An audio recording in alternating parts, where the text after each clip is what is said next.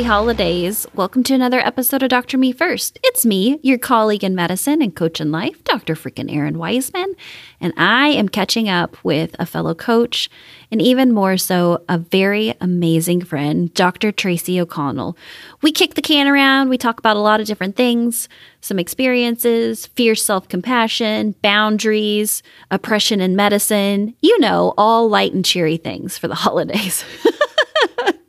No, seriously, it's absolutely amazing conversation. And I have such the pleasure to have Tracy in my life and to have her on the podcast today. So listen in.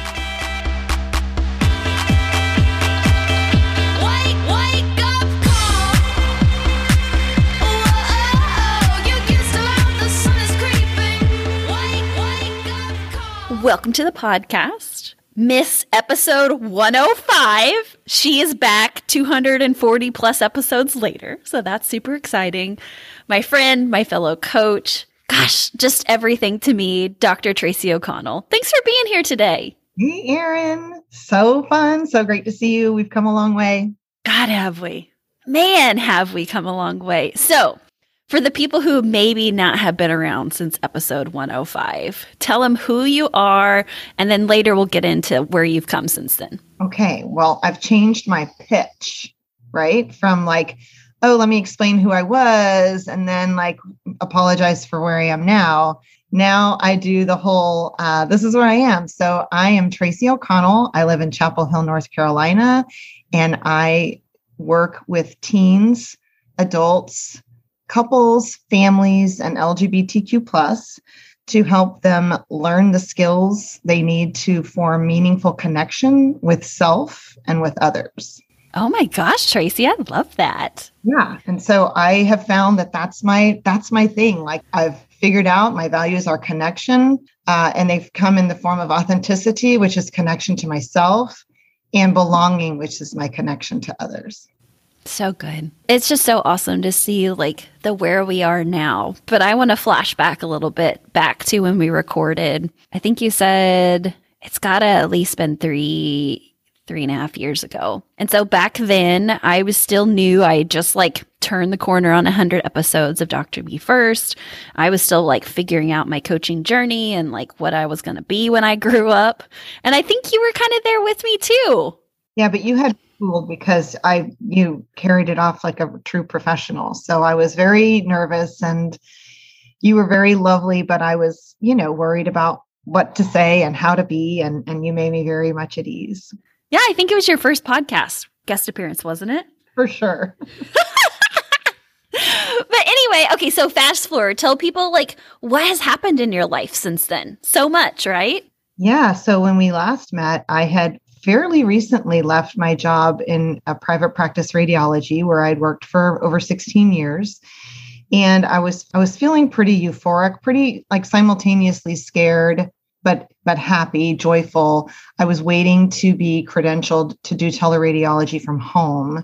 So I was gifted six months of unplanned freedom where I could really explore my self and become reconnected. And none of this was like, it wasn't the way we do things in medical practice where this is the chapter where this is what I'm going to do. It was a, I look back and I think that's what I did, but I was, it was all uncharted at the time. So I didn't know uh, the whole time I was waiting those six months, I didn't know it was going to be six months. I kept thinking, oh, I'll start working again in a month or two months simultaneously though i thought wow this is really an amazing opportunity one that i never thought i'd have in my life to have that time to really reconnect with myself and didn't really know that i needed to do that.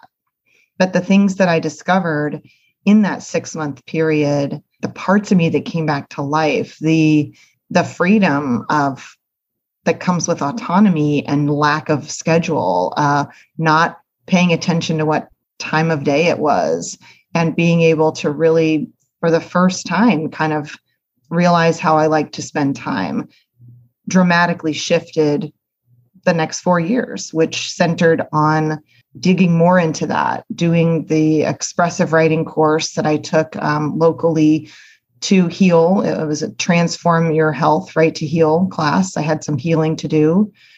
I now teach that class that took many years, but but that was um, never never expected to do that.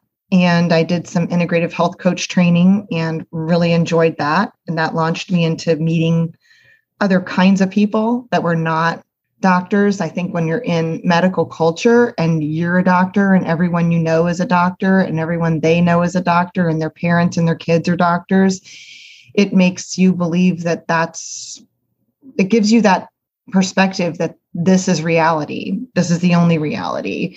And by getting in touch with lots of different realities, I realized, wow, there's just so much beyond my lived experience. And I wanted to be a part of that. So it got really clear when I read Rising Strong by Brene Brown for the second time I had read that book the first time when it first came out because I always voraciously read whatever book of hers comes out immediately. And I finished it. And then I was like, wow, that was great. But when I read it after leaving my job, I read it with a completely different attention. And I realized, wow, I this is a fall down moment for me. Uh, it feels like the right choice, but I'm scared and I don't know what comes next. And I want to bounce back from this better than ever. And thankfully, before I even knew about some positive intelligence and all of the positive psychology and things that I've since really, it's really become my jam. I had a friend that I had met in medical school who's an OBGYN who doesn't live here, but we keep in touch. And um, she said, What are you going to do to make this? This is going to be the best thing that's ever happened to you. What's what's next for you? What are you going to look for? And by looking for that gift and opportunity, I changed my perspective of like, is this it? Like every time the phone rang or every time an email came in my inbox or every time I was went to the mailbox, like I was on, I was seeking and things started happening. I started gravitating toward whatever I was curious about and going and checking that out and reading about that and calling that person. And fast forward, I became certified to teach Brene Brown's curriculum. And I now work with the teens and all the folks I said earlier to um, to bring that material, all the stuff that got me through the 25 years of misery when I was in medicine. I now use those to help others and connect with themselves and connect with meaningfully with the people they love and even maybe maybe even meaningfully with people they don't love. exactly. And so like I see you as like you were very like walled and shelled in when we first got to know each other. And you like lost that shell. You had to like scurry around naked for a little while. And now you found this like big, beautiful, blingy shell that you are rocking right now. And it just so excites me because I just have seen that growth. I've seen that change. I've seen all the different learning aspects that you've been excited about and been following them and taking cliff notes off of and just your journey like you just keep taking the next best step forward. And so I just want to say you're awesome friend. And I'm so proud of seeing that growth in you. Well, I really think that you were a big part of that, Errin. I think meeting you and being able to see someone who was boldly um, going for what was right for them and you're a lot younger than I am. I'm 52, and you've been able to see very clearly, very early on in your career, um, what was going to work and what wasn't. And I think that kind of ties into what I'd love to talk about today, which is fierce self-compassion, because you had the uh, the guru of self-compassion, um, Kristin Neff, on your show uh, several months ago, and even though she's not the inventor of self-compassion, um, she's really been studying it for two decades or more. And I think it was really a testament to you and your perseverance and honesty and seeking truth to, to have that conversation with her.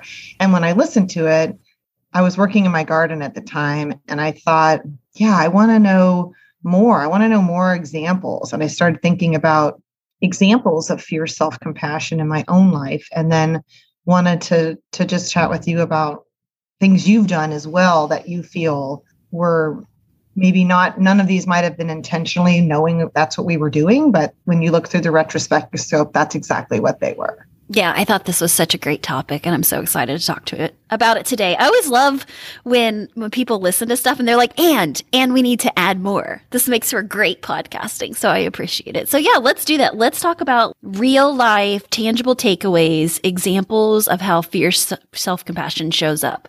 And I think you hit the nail on the head with like in the moment, it doesn't always feel like, "Yeah, I'm in the middle of self compassion right now, baby. It just doesn't. It feels hard and icky and not so good. But one example that we were talking about before we got on the recording was uh, my episode about being a crazy soccer mom. we'll put all of these in the show note. Kristin's episode, the crazy soccer mom episode. I don't remember the numbers off the top of my head.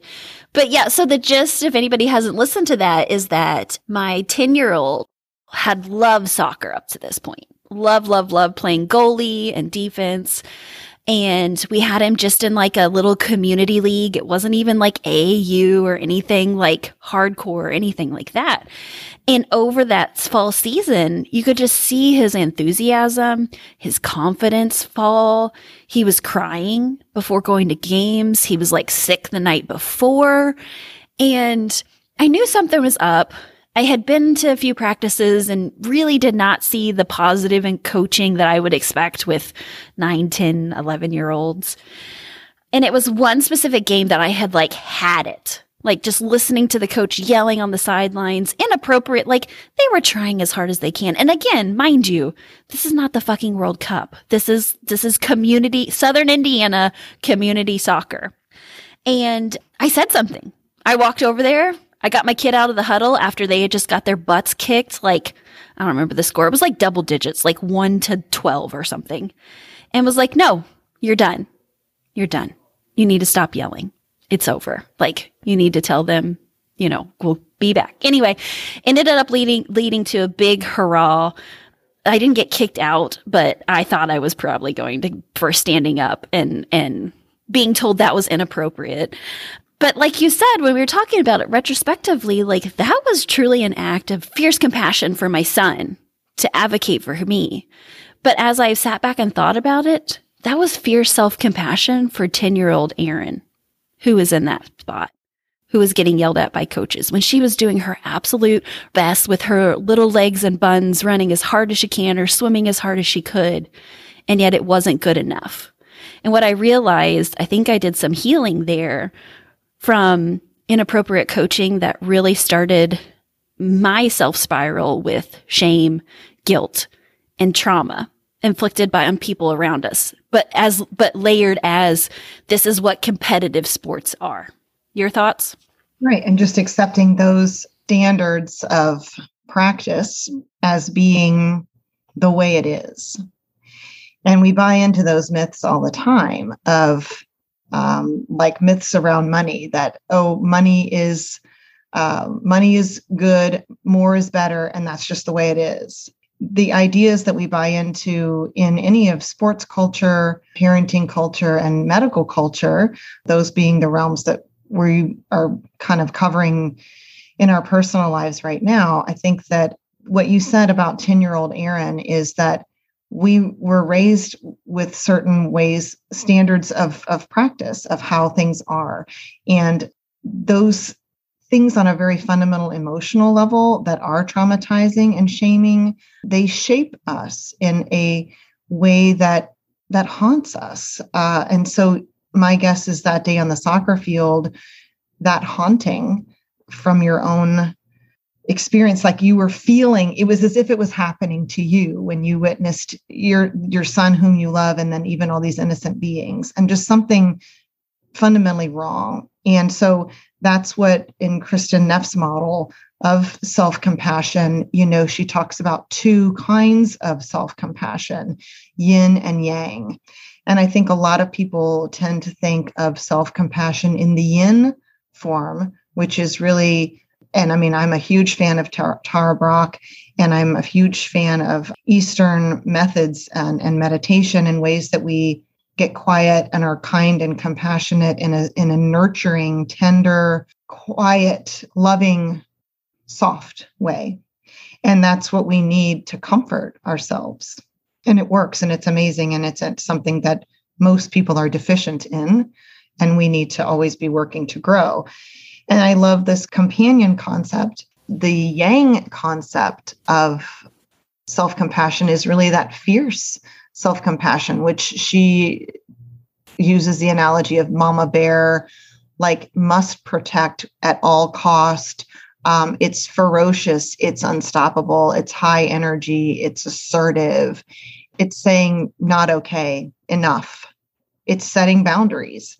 And i love having the framework of thinking of both because we really do need both all the time. And what was neat was that i realized before her book even came out and i first heard the concept i was like it had filled in a gap for me because i felt like mm, but then but then there was still this i don't know if it's female guilt or just going against my upbringing or my training as a woman and then even certainly in medical culture about what being vulnerable looked like or being pleasing and quiet and non-disruptive I felt like there were times in my career and in my life where I have demonstrated self compassion in a fierce way, which was that I cannot tolerate this. I cannot live this way. And I didn't say it, it was in the terms of I love myself too much to take this. But that was definitely the underlying feeling of I will not be okay if I do not take action on behalf of my own well being. Yeah, I feel that same way too when Chris, this is Kristin's second um, full length novel or book to come out, that it really helped me name a lot of the fire that's inside of me, a lot of the sass, a lot of the like, okay, I will go first and it, it really helped to bring in perspective of me instead of being like defiant or angry or resentful. You know, I did an episode on that recently. It really helped me to encompass this to be like, oh, no, no, this is your fierce self compassion showing up. And that balance is so important for me because I can be super fierce. And so for me, it's been introducing more of the yang, the quiet, the, you know, respond rather than react all the time. But I really felt like her book gave me a sense of settling, like that, that concept settling within my soul and being like, no, you're okay. There's nothing deficient or broken with you. You are not just a, disruptive physician. You are a fiery, passionate, self compassionate physician. And that's why you speak up. That's why you go first. That's why you say things in meetings when everybody else is quiet. What about an example from your own life where you have said, and of course, retrospectively, because I think sometimes in the moment we do it, we react, and then we see why we did it.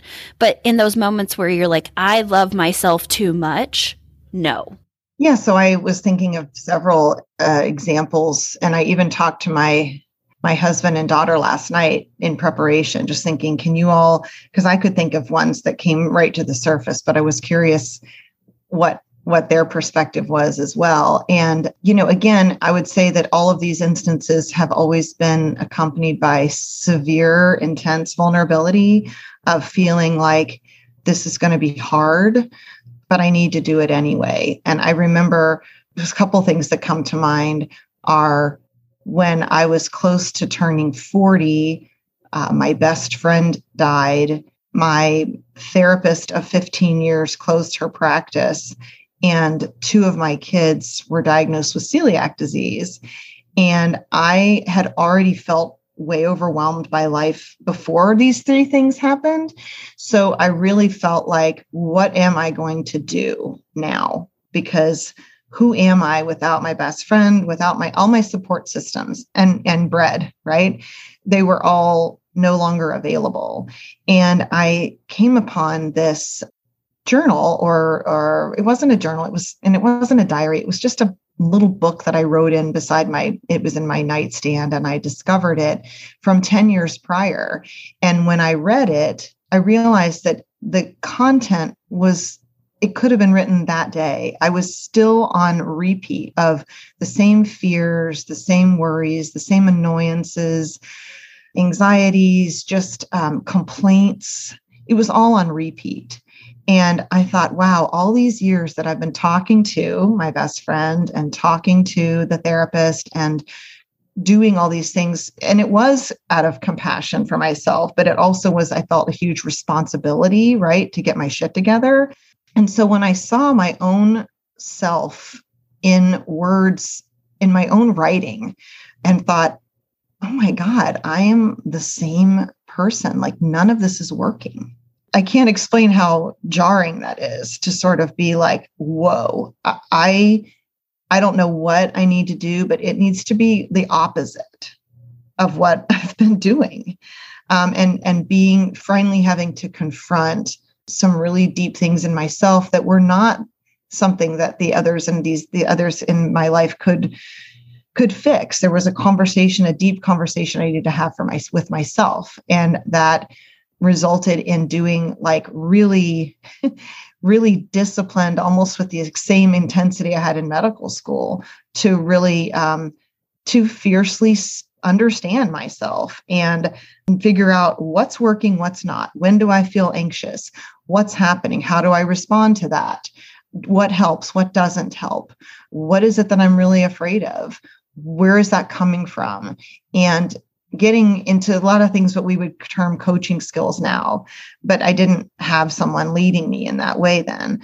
So it was this mama bear i have two choices at this juncture fall apart or and and not just power on like i had been doing of like getting up doing it every way every day. Nobody knew except those closest to me that i was struggling all those years but really I needed to develop trust in myself. And I didn't know how to do that. And it was out of this fierce love and protection of self that I think led me to doing that and then led to multiple instances going forward of like confronting work situations where uh, the schedule was say shifted we had for those who didn't know i don't think i said i am in radiology you know, the schedule had always been the rotation was from eight to five, and then arbitrarily was changed from seven to four because a guy in the group wanted to like to get up early, read the Wall, Wall Street Journal, and then leave early to go biking.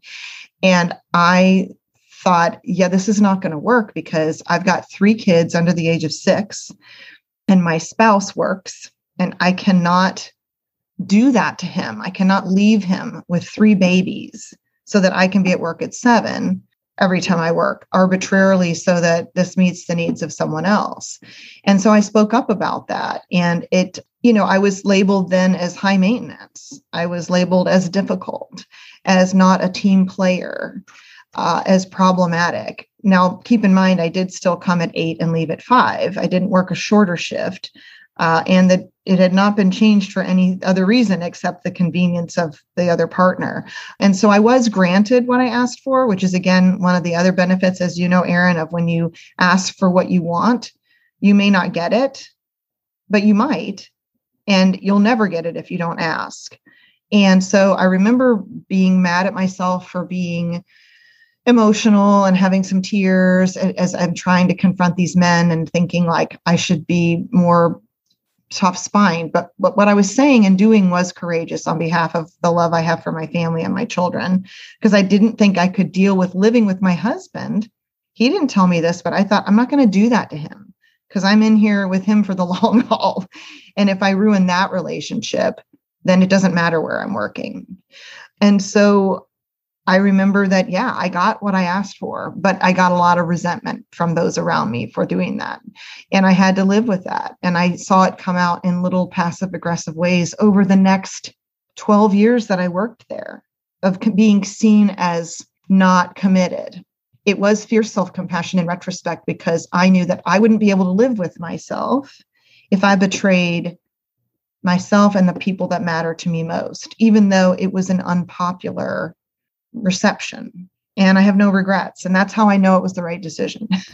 Absolutely. And like just to point out, like one juxtaposing view, you know, they saw you as not a team player. You stayed in that group for another fucking 12 years, though. You know what I mean? Like, I know.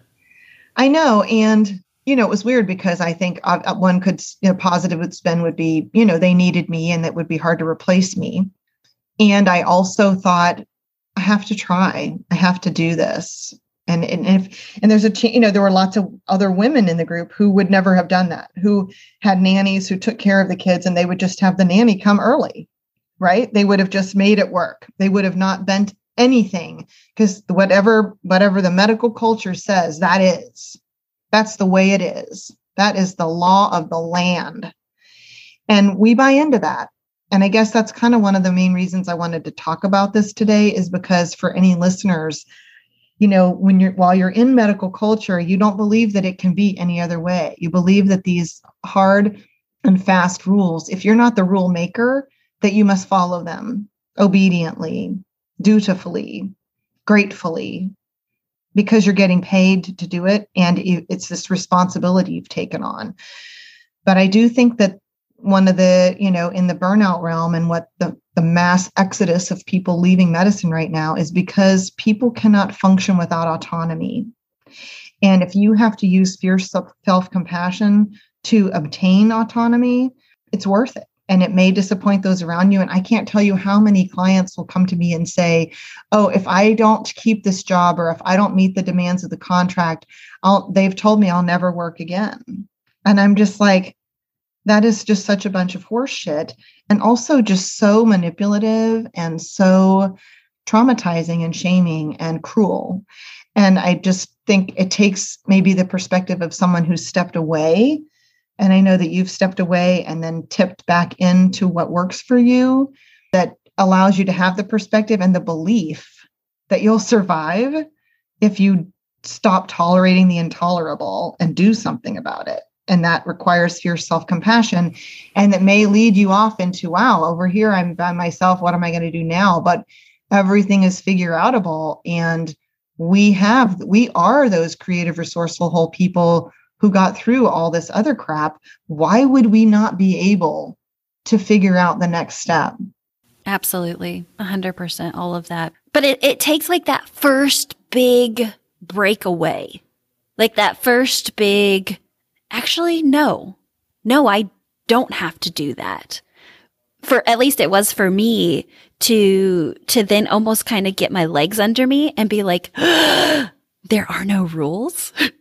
you know, like there is no A plusing this. There's no Scantron or, you know, whatever patient satisfaction scores or annual review says, like that doesn't go on my gravestone or like permeate with me into eternity it's all bullshit, you know, and, and figuring out like there's no trophy at the end of the day to be like, great job life in it today, following all those policies and procedures, A plus is so freeing. Well, and I guess I just want to say to anyone who needs it that it keeps happening because we keep letting it slide.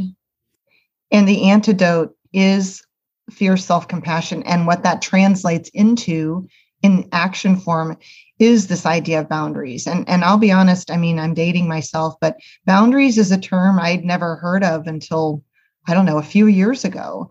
And I think that it's definitely in, you know, a hip term now, and maybe most everyone understands what that means. But but what what boundaries look like are being able to really get clear on what's okay and not okay for you.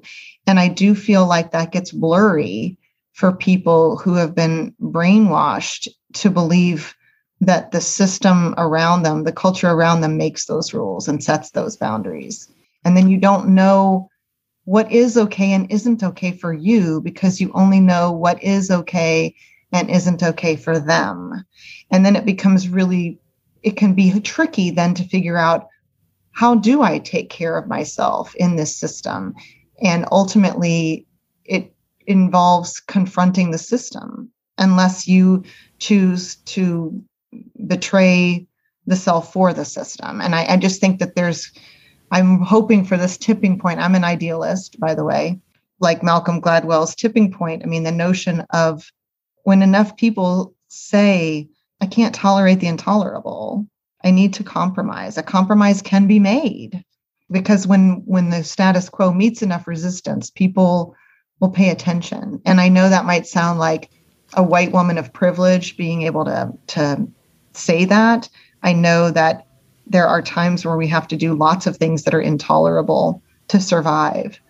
I get that. And when there's a clearing and you notice that you're on this, you're chasing this carrot and this promise that just is not materializing, that it is time for some fierce self compassion to be able to say, hey, I need to get really clear on what's okay and not okay for me. And I think that's what I did that six months that I had that break without really realizing that I'd kind of been doing it for a while since finding that that journal I told you about and then ultimately culminating in me leaving that that job. And I talk to physicians who are really happy or, uh, or feel like, oh, we've come so far, you know, with Atul Gawande being mortal, like surgeons being more tender and compassionate and more, you know, and that, that I'm really happy to hear that. And I think there's still places where there's a lot of oppression happening and um, no one really cares about you and your well-being except you. And that's where the fierce self-compassion has to come in. Yeah, I love the. I saw a little Instagram thing the other day talking about boundaries, and it said something along the lines of the loudest opposition to your boundaries are those who benefit most from you not having boundaries. Exactly. And I think when we read that, we think about personal relationships at least when I think some people are posting that on Instagram, it's often in, in relationship sites, right? Or like, oh, I go straight to medicine in my head. Well, no, I know, but I'm saying that maybe the original intender of right that wrote that because I, I love that, and and I'm just saying absolutely it needs to be translated to medicine. That yeah, like I don't know what came up in your mind when you saw it. Mine came up with Dr. Weisman, you need to think about start working Saturdays, or you need to take more call, or maybe the patients who are loudest are the ones who are typically the ones who encroach on my boundaries the most and push me in directions that I don't feel that it's standard of care, you know, and, and, so like that's what came up for me when I saw that just the other day as I was scrolling through is like absolutely the ones who because like like the people who are closest to me and love me, you know, Mr. Dr. Weisman, like he doesn't squawk or holler when I put up boundaries. Like, you know, we talk through it, or he's like, no, absolutely, you need to do that. My best friends, people in the badass Slack group, like, are like, hell yes, put up boundaries. It really is those who benefit off the lack of my boundaries or the blurriness of my boundaries, because then that makes me less confident. It makes me less courageous that they they benefit off of it. And and I don't I don't think all now that I've come back into medicine and I'm loving what I'm doing, like, and I've been really clear. You said about the eight o'clock. I don't start till nine o'clock, and I got three kids. So you, so like, I think it really it has to come back to like knowing yourself and taking almost back like the consent that you've given away, like taking back to be like, no, actually, that's not okay for me. I can't come in at seven o'clock. Like I'll be in at nine type of thing. And no, it's not okay for me to work through my lunch. Like we're gonna roll the phones. Is it does it does push on those people who find benefits when we don't do that. But that doesn't mean it's wrong. Like feeling uncomfortable does not mean that something's wrong here. It's just a feeling. It's just they're having a feeling. And like I remind the people I coach is like, you got to let other people hold their own feelings because they're grown ass adults. Yeah. And I think because I worked in radiology, which doesn't have a lot of, you know, you're seeing patients back to back to back to back. In radiology, there's a lot of removal from human experience because you're in a dark room by yourself for nine hours and then you're interacting with your partners who are in the same frame and i've since since that toxic work environment where i was in the, the last i just left the last time you and i spoke you know i've i've worked in several other radiology settings with much kinder people. So i've i've grown i've done the steps of like what is it is radiology the problem? Oh uh no is it is it the people that's the problem? Is it what is it what is it? Like kind of peeling off the onion layers. And ultimately coming to this this point I started with, which is that I'm someone who needs connection and I didn't feel connected to myself or to my partners in that career. And that's why that's ultimately was not the right career choice for me. And I think that when there was no, you know, I didn't have autonomy. I didn't have the ability to make the, my own rules because I was a part time employee. I wasn't a partner. And that also gave me the freedom to, I mean, yes, I made less money, I had less benefits, I had all the things, but when shit got real, I could leave because I could say in my fierce self-compassion way, I can this is no longer okay for me. And I don't owe anyone any I didn't buy into the practice, right? I didn't own a part of it. So that's something else I just like to encourage people who are still deciding about career paths of of instead of feeling like security in being a partner and being connected there's almost more freedom and security now in not in not having that because then you can still say my first allegiance is to me and i'm going to see if this works for me and my and the ones i really care about and be able do i have room to pivot? Do i have room to check this to circle back and figure, in a year is this still working for me? And that may be you know a new model coming forward rather than the, the traditional model of let me find a practice let me join and work there for 50 years and retire there. And you know i had thought that i would do that. I thought that i would be in that group till i stopped working altogether. And it, just as a final thing because i know we need to sign off but recently i've still been doing teleradiology in the midst of my other true passions. And i've always had in the back of my head thought you know i uh, i just don't want to do this anymore. I don't want to do this anymore. Why am i doing this? And uh, we've been trying to get our college son to get a job working five or 10 hours a week and to help him afford his rock and roll lifestyle. And I, uh, I said to my husband, I, my computer had been gone, my, my radiology computer had been gone for several weeks with a, a glitch that was getting updated. So I was like, wow, you know, I haven't, I haven't done radiology in two, three weeks. This is amazing. I don't, I don't think I need to do it anymore. I'm done. I'm done. I'm finally done. And then they shipped the computer back to me, and I it sat in the office for the weekend. And then I said to my husband uh, Sunday evening, I said, you know, I don't know what to do. Is the universe telling me that I'm not supposed to do this work anymore? And then we he said, well, I said, but I just don't know if it's the right decision. And he said, well, do you? He was very objective, very neutral, and said, well, do you think you have like five or ten hours a week you could put toward toward this, like just to afford your rock and roll lifestyle. And I said, Oh my God, of course, of course I can do that. So I got all, you know, psyched up, ready. Next morning we plug in the computer, it doesn't work. And so I spent the nine hours on with IT that day trying to get it to work and, and actually having like kind of full blown panic because I'd made the intellectual decision I'm staying. And then when I wasn't able to do it, all of a sudden I had a different narrative, which was, I need this. I need to have this. This is my security. This is my bills being paid. This is my consistency. And I'm telling you that that really shifted why I'm doing it. That, that the fierce self-compassion in that was later that night, I thought, what is the gift and, and opportunity in this, the anxiety that I had all day today? And I was freaking out the whole time wondering, is the universe telling me don't do radiology anymore? But no it was actually the gift and opportunity was that i could say oh wow i'm not ready to give this up. And i i really want to do this. And now after years of thinking i don't want to do it i do it with such a different approach because my fiercely self-compassionate thing is if i don't do it then this is how i'll feel. I'll feel like i felt all day today and i don't want that. So if i really want to take care of myself i realize now oh I'm doing this to actually make myself feel more steady, more stable, more at ease, more comfortable, not anxious. And that's where I'm at now. That's the gift and opportunity in what is that for so long I told me, I kept telling myself was what was holding me back. So it's just kind of a really cool epiphany. I love that so much. Well, if people want to hang out with you more, where do they need to go? Well, probably my website, which is my name, Tracy with an E, uh, Tracy O'Connell, O C O N N E L L M D dot com. Um, I'm also on Instagram and some Facebook and also on YouTube, although I haven't done the YouTube stuff in a while, and LinkedIn. I love it. We'll get all that in show notes.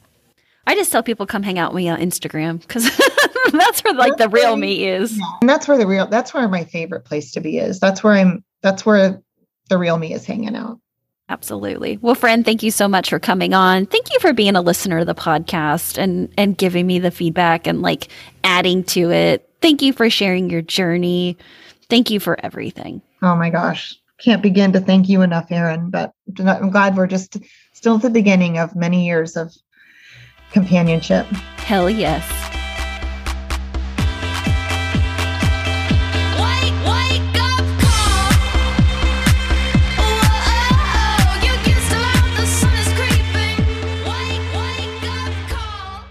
You aspiring podcasters out there, listen up. If you have always wanted to start a podcast, but you haven't gotten around to it yet, this is your sign.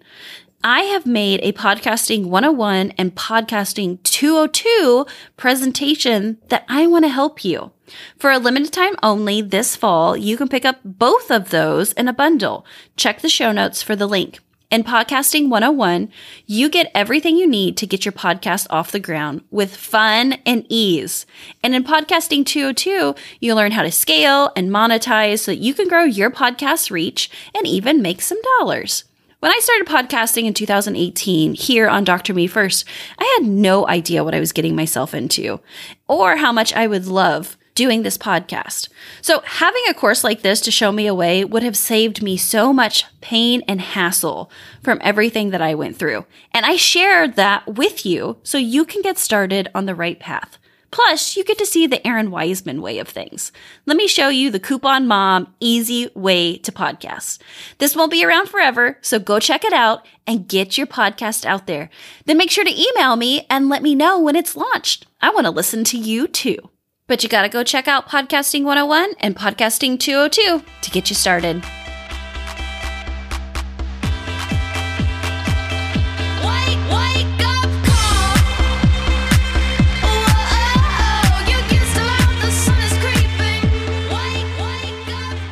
Tracy has to be one of the smartest people that I know. She's so deeply self reflective. She reads like a madwoman. I mean, if you ever need recommendations on nonfiction literature, she's your woman, let me tell you. We'll try to mention all those in the show notes and give links to the things we were talking about in the podcast episodes and the books and all of that sort of thing. But I highly encourage you to follow her on Instagram. She makes some fabulous posts and has some amazing dialogue as well. So, my friends, remember, if you are needing some community, join the Errin Weisman Badass Slack group. We're there for you. We'll hold you. We'll help you. All the things. During this holiday season, if you want to learn how to podcast, I got some stuff all about that. Check the show notes. And lastly, remember your life, your calling, your pulse matters.